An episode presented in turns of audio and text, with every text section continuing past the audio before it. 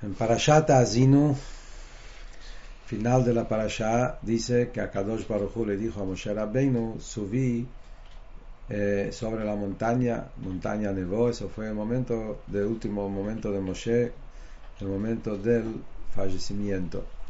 Y la Torah empieza, Vaidaber Hashem el Moshe, Be'etzem Ayom Hashem le habló a Moshe en ese mismo día.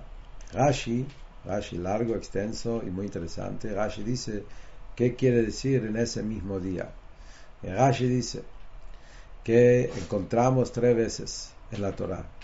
En el diluvio dice esas palabras, y en la salida de Egipto dice y acá cuando Moshe falleció. Y Rashi explica, cuando pasó el diluvio, la gente dijeron, no vamos a dejar que Noah entre en la Tiba.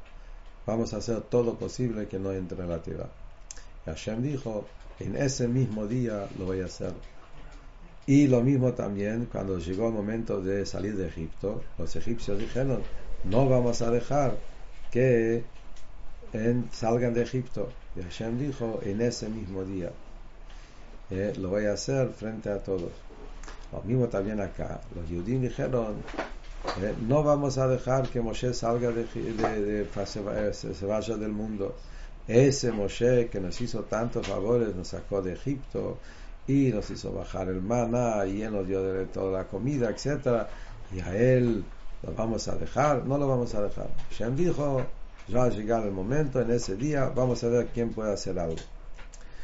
Lo que tenemos que entender en ese Rashi, cuál es la necesidad que Rashi traiga todos estos ejemplos de antes porque Rashi no puede explicar directamente esto. También hay que entender de qué se trata, no lo vamos a dejar. Se entiende que en el diluvio la gente pensaron que no pueden, no van a dejar a Noah entrar en el arca. Se entiende la salida de Egipto, que no van a dejar a Noah eh, salir al pueblo salir de Egipto. Pero hablando acá en la que fallecimiento, algo espiritual, ¿Cómo lo pueden impedir cuando llega el momento? ¿Qué pueden hacer el pueblo a no dejar? ¿Qué significa no lo vamos a dejar? La explicación del, y hay otras preguntas más, pero eso es en, resumen la pregunta principal que surge en este Rashi. Y la respuesta es que acá lo que Rashi está diciendo es que el pueblo estaba pensando, así como en el diluvio, lo que pensaron la gente es que no van a dejar a Noah entrar en el arca, eh, así van a hacer que no pasa, no baja la lluvia, que no baja, que no haga, haya diluvio. Y así también no lo van a dejar el pueblo salir de Egipto. La gente también pensaron acá, ¿qué es lo que ellos pueden hacer para que Moshe no se vaya del mundo? Ellos sabían que Hashem le dijo a Moshe que tiene que subir a la montaña y ahí en la montaña va a morir. Entonces, lo que ellos pueden hacer es no dejarle a Moshe en ese día subir a la montaña. Ellos pensaron que era un decreto para ese mismo día. El día de 120, Moshe cumplió 120 años. En ese día hay un orden de Hashem subir a la montaña. Si ellos le van a cuidar a Moshe que él no sube a la montaña, con eso va a pasar el día y ya está. No va a poder irse del mundo. Y eso es lo que Rashi está diciendo. ¿Por qué el pueblo pensaba que ellos van a hacer eso? ¿Cuál fue la explicación? Si Hashem ordenó, ¿por qué querían oponerse? Dice Rebbe, acá viene el tema de ser agradecido. Hace poco, en Parashat Kitabo, hace dos parashiot, eh, la Torah nos enseña la importancia del agradecimiento y no ser desagradecido. Por eso la Torah dice que uno tiene que sacar los mejores de las frutas y llevarlo a Betmigdash y darlo a Cohen, todo el mitzvah de Bikurim en Parashat Kitabot. Por eso el pueblo pensó, por motivo de agradecimiento, Moshe Rabbeinu que nos hizo tantas cosas, tenemos que sentir agradecidos. Y nuestra forma de mostrar un agradecimiento es hacer todo lo posible para que Moshe no muera.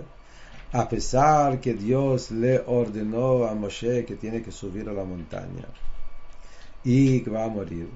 ¿Cómo vamos a ir contra la voluntad de Dios?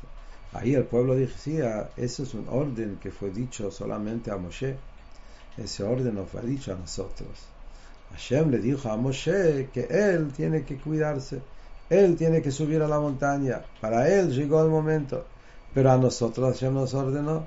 Y nosotros tenemos que ser personas agradecidas, tenemos que hacer todo lo posible a impedir que Moshe no suba a la montaña. Entonces nosotros vamos a cuidar a Moshe acá.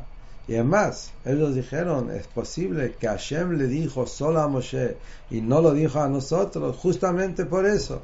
Hashem quería que nosotros pongamos nuestro esfuerzo, hagamos nuestra posibilidad de no dejarlo a Moshe que sube a la montaña, justamente está puesto sobre nosotros.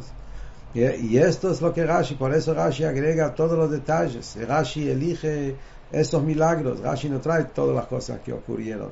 Rashi trae solamente algunas cosas. Rashi elige las cosas que Moshe hizo, que hasta ese momento los judíos no tenían el beneficio de eso. La entrega a la Torah, la salida de Egipto, la comida, porque los judíos estaban todavía teniendo beneficio de todas estas cosas. Por eso Rashi eligió estas cosas, que son cosas que los judíos hasta ahora están beneficiando. Y para mostrar el agradecimiento, los judíos tenían que hacer toda la posibilidad que para que Moshe no muere. Entonces pregunta, surge la pregunta, entonces ¿por qué al final no lo lograron? Y Hashem dijo, en mitad del día lo voy a hacer y van a ver que no pueden. ¿Por qué Hashem no, no, y no, no dejó a los judíos cuidarlo a Moshe para que no se vaya del mundo. Dice el Rebbe, acá viene la, insinuación de la palabra Be'etzem, la esencia. La esencia es la esencia del pueblo judío. A través que Moshe murió en el desierto y no entró en Israel, eso ayudó a salvar el pueblo judío más adelante. ¿Por qué? Porque Medrash dice que si Moshe hubiese entrado en Israel, el Bet Mikdash no hubiese destruido para, nunca. Justamente la destrucción del Bet Mikdash vino porque, porque Moshe no lo construyó. Todo lo que Moshe hizo era interno. Y cuando Hashem destruyó el Bet Mikdash, se salvó el pueblo. Como dice el Medrash, que Hashem puso su ira, su enojo en las maderas, en las piedras, y salvó el pueblo. Entonces, a través de que Moshe murió, se salvó el pueblo si Moshe hubiese vivido entrando en Israel y Hashem no, podía destruir el Bet Midrash y el pueblo hubiese subido eso. Entonces acá vemos cómo el hecho que Hashem no les hizo caso y Hashem hizo que Moshe muera en el desierto, eso fue la protección de Am Israel más adelante. Y acá tenemos la enseñanza, para nosotros también, que nosotros hoy tenemos que saber que Moshe Rabbeinu está dentro de nosotros. Como dice el Tanya, que cada Yehudi tiene Moshe dentro de él. Pero Moshe no está revelado. Si Moshe hubiese estado revelado en cada Yehudi, entonces no hubiese sido nuestra boda.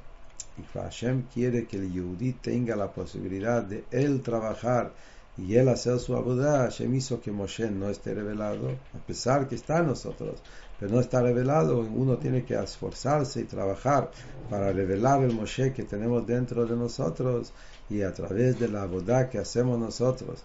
En eso vamos a lograr atraer a Moshe Rabbeinu y Mashiach Tzidkenu y tener la Geulah como Mashiach pronto que sea Tekef Mamash.